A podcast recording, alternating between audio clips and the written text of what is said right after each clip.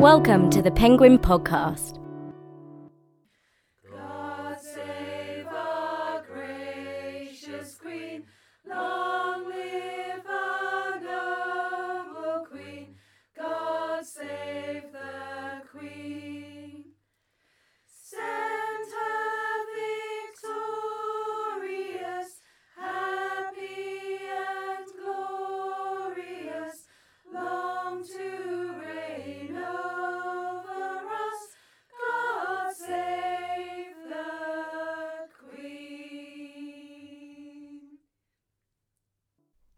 And welcome to the Penguin Podcast.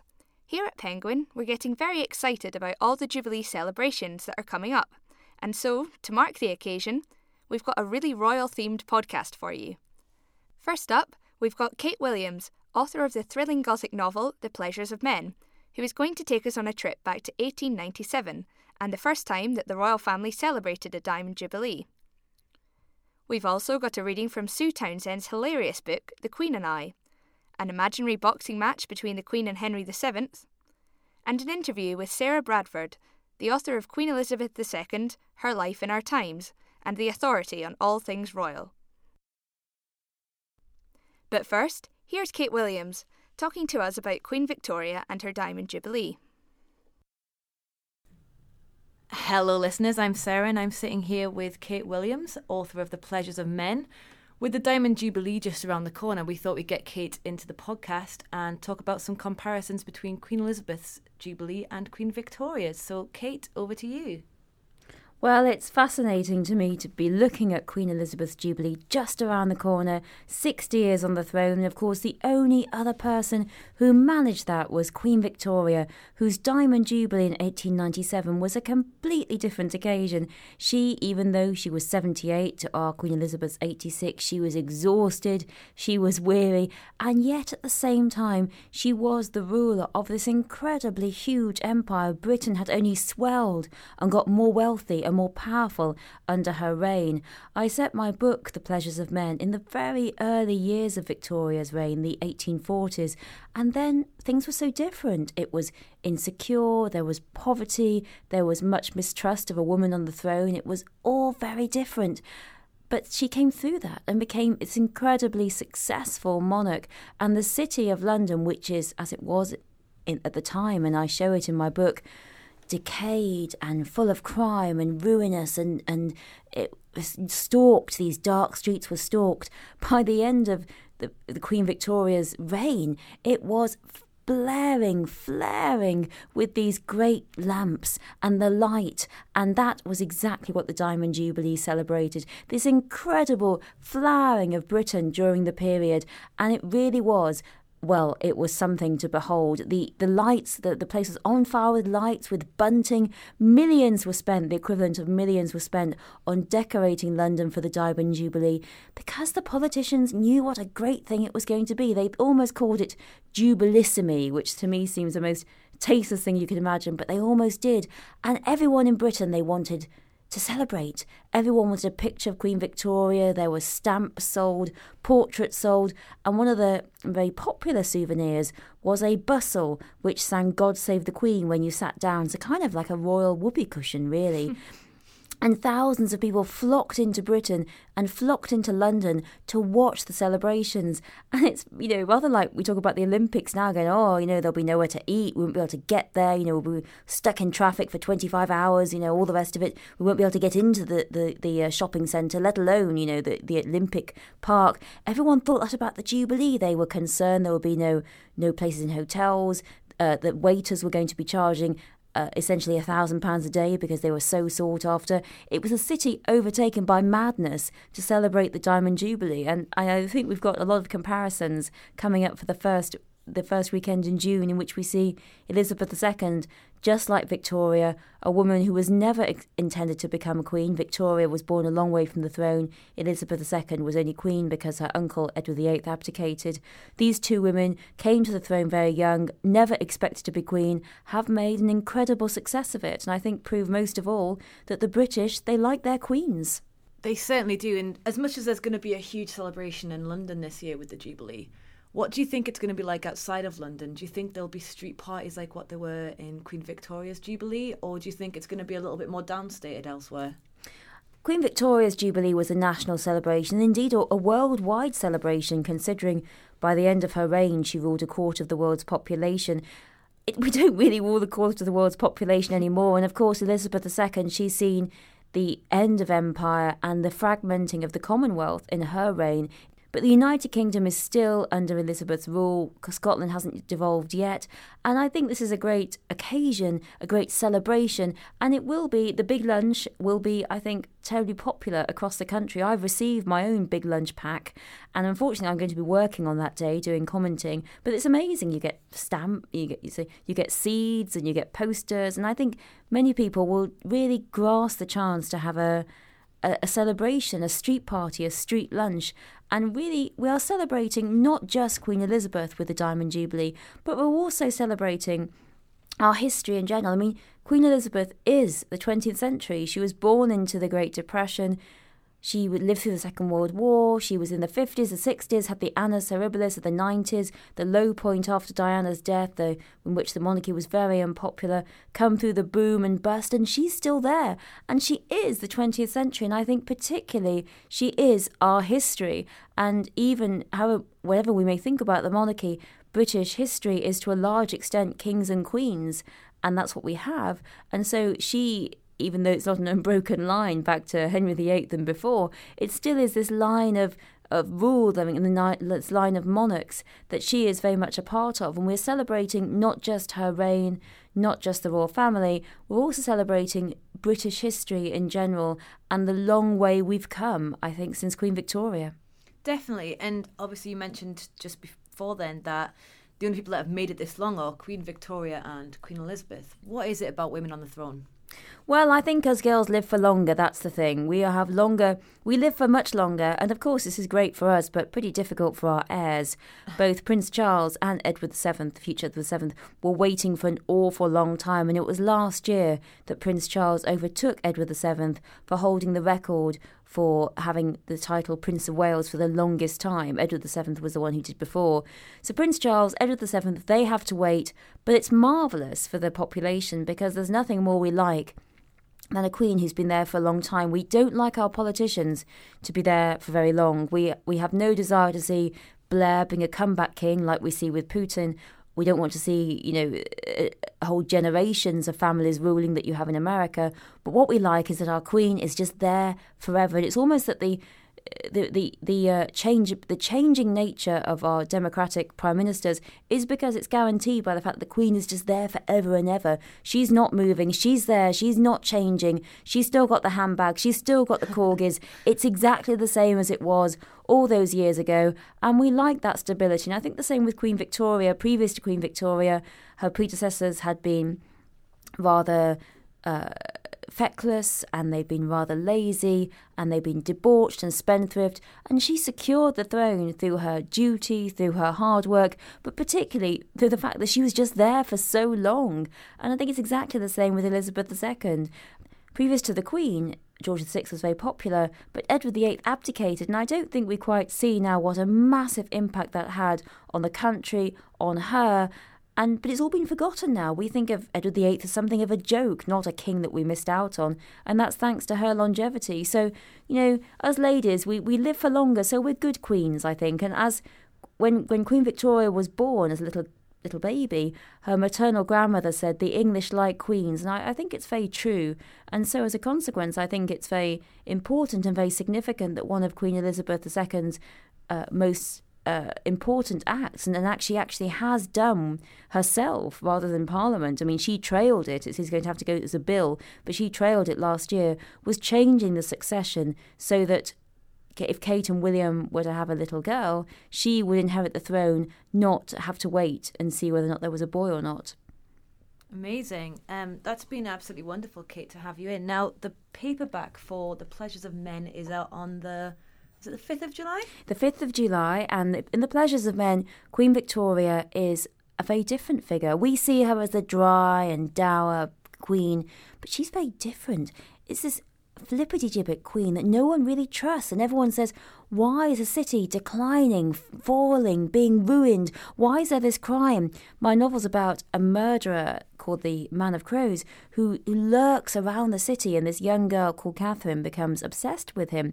And everyone's saying, What what is the Queen doing about this? She's doing nothing. She's in her palace with her ladies in waiting and Prince Albert, and nothing is happening. And they say, Well, the reason why the the whole city is declining is because a woman's on the throne and she's just too young to provide strong leadership. And that was what people actually thought. We wouldn't think it now. No, not at all. Not at all. And finally, just one last question for you. For fans of The Pleasures of Men, what's happening with the next book? Well, my next book I'm just trying to finish at the moment. I've been scribbling away at it this morning. It's set slightly later in Victoria's reign, and it's about a young girl who has been a governess in China, and she comes over to work as a governess in a large, strange house in the north of England where there are lots of weird goings on and a pair of pretty spooky twins. Sounds fascinating. Well, thank you very much for coming in, Kate. Thank you so much for having me. I'm delighted to be here. That was Kate Williams talking to us about Queen Victoria's Diamond Jubilee. Kate's book, The Pleasures of Men, is available now in hardback and in paperback from the 5th of July. Have you ever wondered what would happen to the royal family if the monarchy was suddenly dismantled? Wonder no more, because next up we have a reading from The Queen and I, written by Sue Townsend, the author of the iconic Adrian Mole books. In The Queen and I, a Republican Party wins the general election, strips the royal family of their titles, and sends them to live on a housing estate in the Midlands. Chaos ensues as the royals are forced to live like everybody else. The Queen winced as Jack Barker ground his cigarette out on the silk rug. A faint smell of burning rose between them. Jack fought the urge to apologise. The Queen stared at Jack disdainfully. His stomach gurgled. Her picture had hung in his classroom when he was struggling to learn his nine times table. In his boyhood, he used to look to the Queen for inspiration. Prince Charles bent down and picked up the cigarette stub. He looked for somewhere to put it, but, finding nowhere suitable, he slipped it into his pocket. Princess Margaret said, Lilibet, I've got to have a fag, please. May we open the windows, Mr. Barker? asked the Queen. Her accent cut into Jack like a crystal. He half expected to bleed. No chance, he replied. Am I to have a house of my own, Mr. Barker, and must I share with my daughter and son in law? The Queen Mother gave Jack a famous smile, but her hands were twisting the full skirt of her periwinkle dress into a knot. You'll get a pensioner's bungalow. It's your entitlement as an ordinary citizen of this country. A bungalow, good. I couldn't manage stairs. Will my staff be living in or out? Jack laughed and looked at his fellow Republicans, six men and six women, hand-picked to witness this historic occasion. They laughed along with Jack. You don't seem to understand. There'll be no staff, no dressers, no cooks, secretaries, cleaners, chauffeurs. Turning to the Queen, he said, You'll have to nip in now and then, help your mum out, but she'll probably be entitled to meals on wheels. The Queen Mother looked quite pleased to hear this. So I shan't starve? Under the People's Republican Party's rule, nobody in Britain will starve, said Jack. Prince Charles cleared his throat and said, uh, may one uh, inquire as to where, that is, the location if you ask me where you're all going, I'm not telling you. All I can say at the moment is that you'll all be in the same street, but you'll have strangers as next door neighbours, working class people. Here's a list of what you can take with you. Jack held out photocopies of each of the lists his wife had compiled only two hours before. The lists were headed Essential items, furnitures, fittings, suitable for two bedroomed council house and pensioners' bungalow. The Queen Mother's list was much shorter, she noticed. Jack held the papers out, but nobody came forward to take them. Jack didn't move. He knew that one of them would crack. Eventually, Diana got up. She hated scenes. She took the papers from Jack and gave each member of the royal family their list. There was quiet for a few moments while they read. Jack fiddled with the gun in his pocket, only he knew that it wasn't loaded. Mr. Barker, there is no mention of dogs here, said the Queen. One per family, said Jack. Horses? asked Charles. Would you keep a horse in a council house garden? No, quite. One wasn't thinking. Clothes aren't on the list, said Diana shyly. You won't be needing much, just the bare essentials. You won't be making personal appearances, will you? Princess Anne rose and stood next to her father. Thank God for that. At least something good has come out of this bloody shambles. Are you all right, Pa? Prince Philip was in a state of shock and had been ever since the previous night when you turn on the television for election night special 1125 and seen the announcement of the election of Jack Barker, founder and leader of the People's Republican Party, as member for Kensington West. Prince Philip had watched incredulously as Barker addressed the joyous crowds in the town hall. Middle aged poll taxpayers had cheered alongside young people wearing ragged jeans and nose rings. He had lifted the telephone and advised his wife to watch the television set. Half an hour later, she rang him back. Philip, please come to my room. They had sat up until the early hours as one Republican candidate after another had been declared elected in front of cheering crowds of British citizenry. Gradually, their children joined them. At 7:30 a.m., the servants brought them breakfast, but nobody ate. By 11 a.m., the People's Republican Party had won 451 seats, and John Major, the Conservative Prime Minister, had reluctantly conceded defeat. Shortly afterwards, Jack Barker announced that he was Prime Minister. His first job, he said, would be to go to Buckingham Palace and order the Queen to abdicate. The 13 Republicans in a minibus had been waved through the gates of Buckingham Palace by smiling policemen. The soldiers of the household cavalry had removed their bearskins and waved them in the air. Members of the Queen's personal staff had shaken them by the hand. Champagne had been offered, but had been declined. Until his election as member for Kensington West, Jack Barker had been the leader of a breakaway section of the Television Technicians Union. For the three weeks preceding the general election, Jack and his disgruntled members had broadcast subliminal messages to the watching public vote Republican, end the monarchy. On the Saturday before polling day, the Times had called for the dismantling of the monarchy. A hundred thousand anti monarchists had walked from Trafalgar Square to Clarence House, not knowing that the Queen Mother was at the races. A violent thunderstorm had dispersed them before she returned, but she saw the discarded placards from the window of her limousine. God damn you, ma'am! An Erith, she thought. Surely they meant God bless, didn't they? That evening, she noticed that her staff was surly and uncooperative. She'd had to wait for an hour for a servant to draw her bedroom curtains. On polling day, the British people, brainwashed by the television technicians, had made their choice.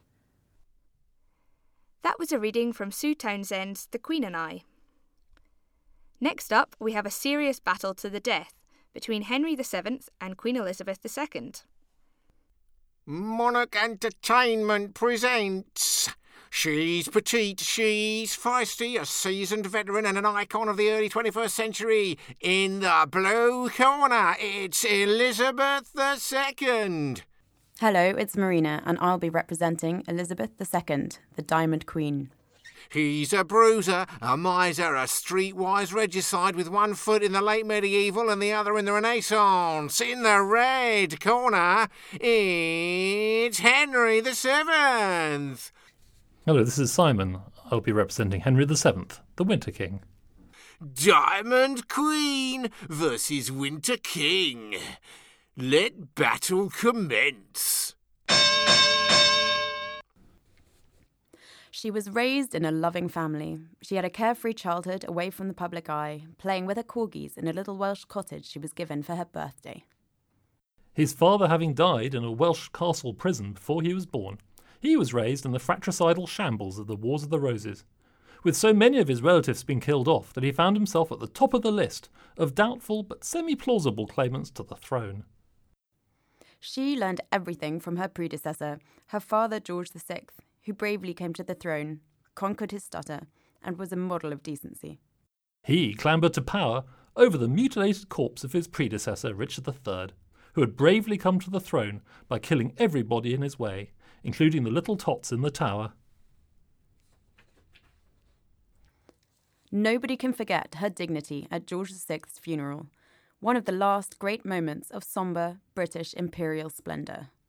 He had Richard III's body displayed stark naked in Leicester, the corpse's hair mockingly tied under the chin. Her successor is a dapper, thoughtful, architecturally obsessive organic farmer who collects Eskimo walrus ivory and is on wife number two. His successor was a half ton ogre covered in jewels and bits of food who collected holbeins and wound up on wife number six. She is also Queen of Australia, New Zealand, and Canada, ecstatically received tours to which are among the highlights of her reign. He had never heard of Australia or New Zealand, and only had confusing and unhelpful reports from Sebastian Cabot about some foggy bits of Canada, which Cabot, borderline idiotically, was under the impression was China.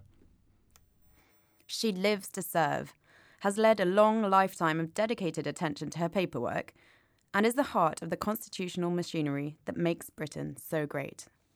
He lived to claw up money into treasure chests, a long lifetime of dedicated attention to illegal methods of squeezing cash out of everybody within reach, the heart of a malevolent and paranoid, spider like machinery that makes England such a creepy part of the world in the 16th century.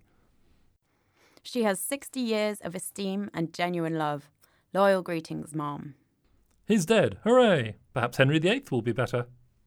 She's got him on the mat. He's down. He's out. It's all over for the lank haired hopeful.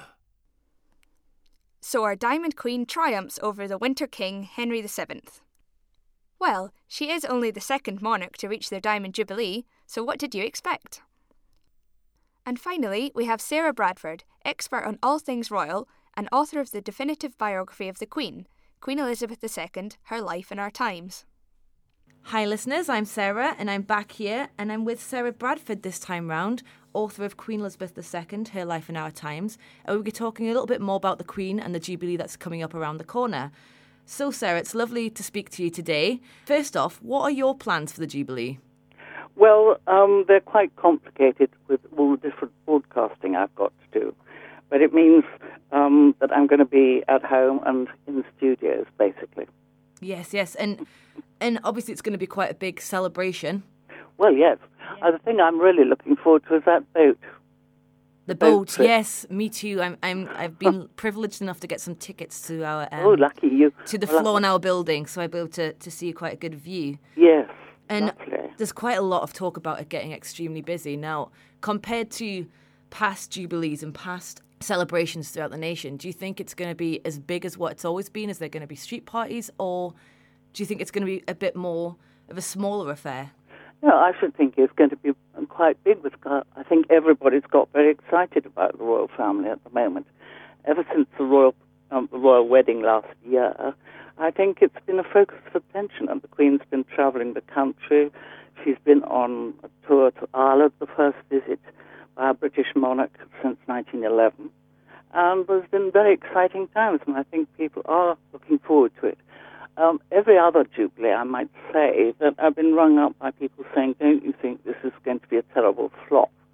Um, and only the foreign media seemed to think it was going to be all right.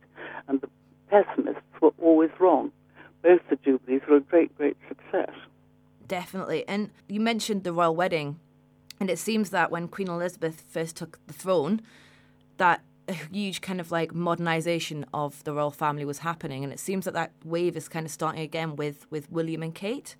Well, I think so, and I think one of the reasons the Queen looks so happy is because I think the symbol that Kate and William represent for the future is a very important one, and for the Queen, it's keeping the country unified and stable with her as the symbol, and um, preserving the monarchy and carrying on the family, and that's important to her. And I think that marriage, and those actually lovely young people, really mean that to her. Yes, definitely. And do you think that this will help boost the royal family's kind of popularity a lot more over the next few years? Well, I imagine it can't get much pop- more popular than it is. They're always anti-monarchists, and they're not going to change their minds. But I think the vast majority of the population like the Queen very much, and they like the young royals, and I think they're interested. Yes, and I mean, I was speaking with another royal commentator recently, and they were saying that, you know, with Queen Elizabeth, it's the only queen that's held it up since Victoria for the Diamond Jubilee.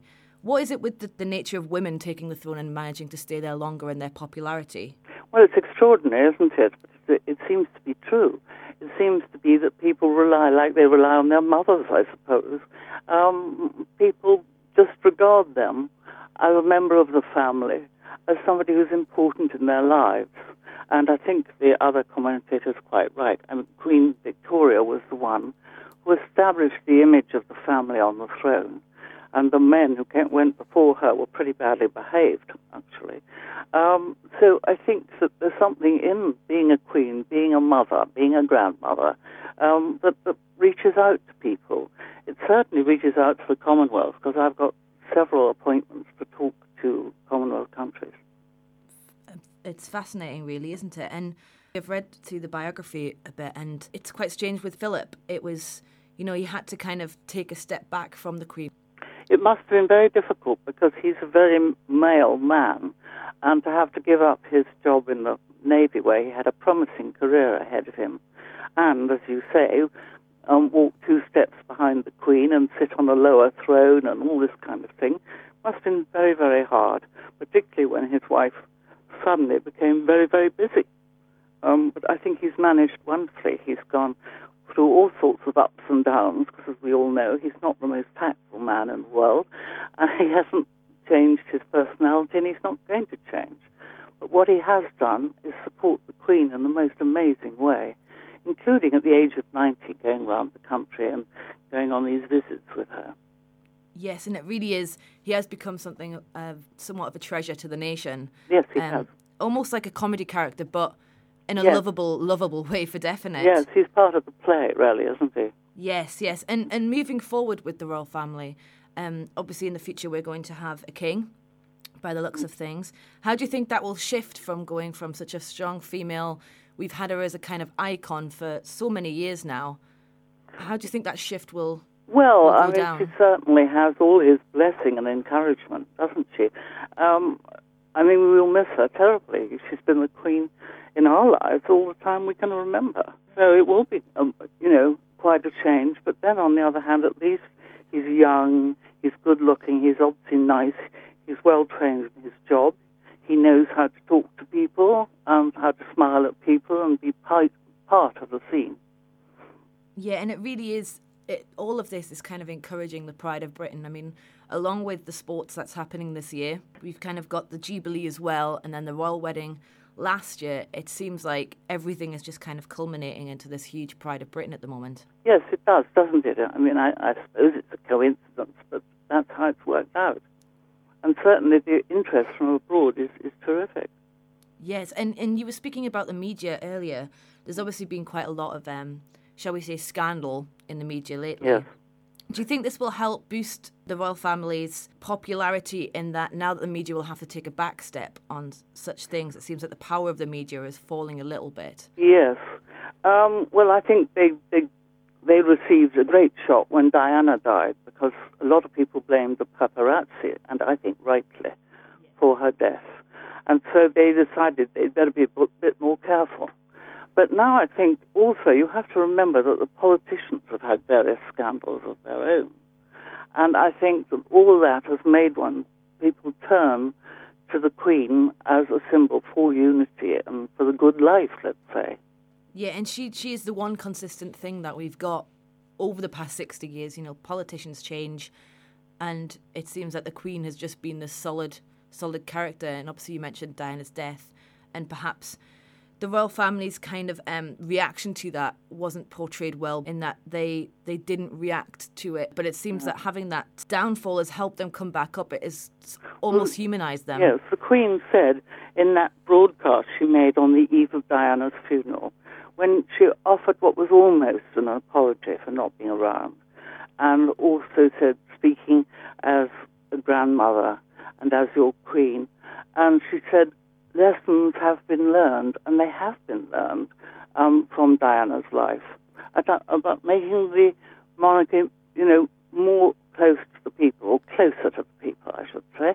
And I think that that was a result, a deliberate result. And, you know, all the communications with the palace now are very modern and very easy. Uh, the whole scene has changed a great deal. Yes, and it, it is fascinating to track their history and such.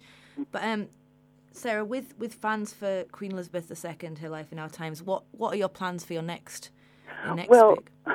well, strangely, I was already write, writing a biography of the Queen's great grandmother, or great great grandmother. I always get this wrong. Queen Victoria. Oh, so you it'll be quite an yes, interesting I've already done two years' work on that. So another two years, and that will be finished. But I just broke off because I thought I like to remember the years that the Queen's been on the throne and the years that we've been alive, and what has happened. Not so much to her necessarily as to us as well. Yes, And so that's why I did this book. amazing, and it is an absolutely fascinating read. Well, thank you, thank you very much, Sarah, for coming in today. Well, thank you, Sarah. That was Sarah Bradford, author of Queen Elizabeth II Her Life in Our Times. Well, that's it from us at the Penguin Podcast. We hope you enjoyed it and enjoy the Jubilee weekend however you're celebrating. To find out more about the authors and books featured in this episode, please visit our website at penguinpodcast.co.uk. And if you have any comments or suggestions, we'd really like to hear them. You can email us at podcast at uk.penguingroup.com, or if you'd rather tweet us, we're at Penguin Podcast on Twitter. You've been listening to the Penguin Podcast.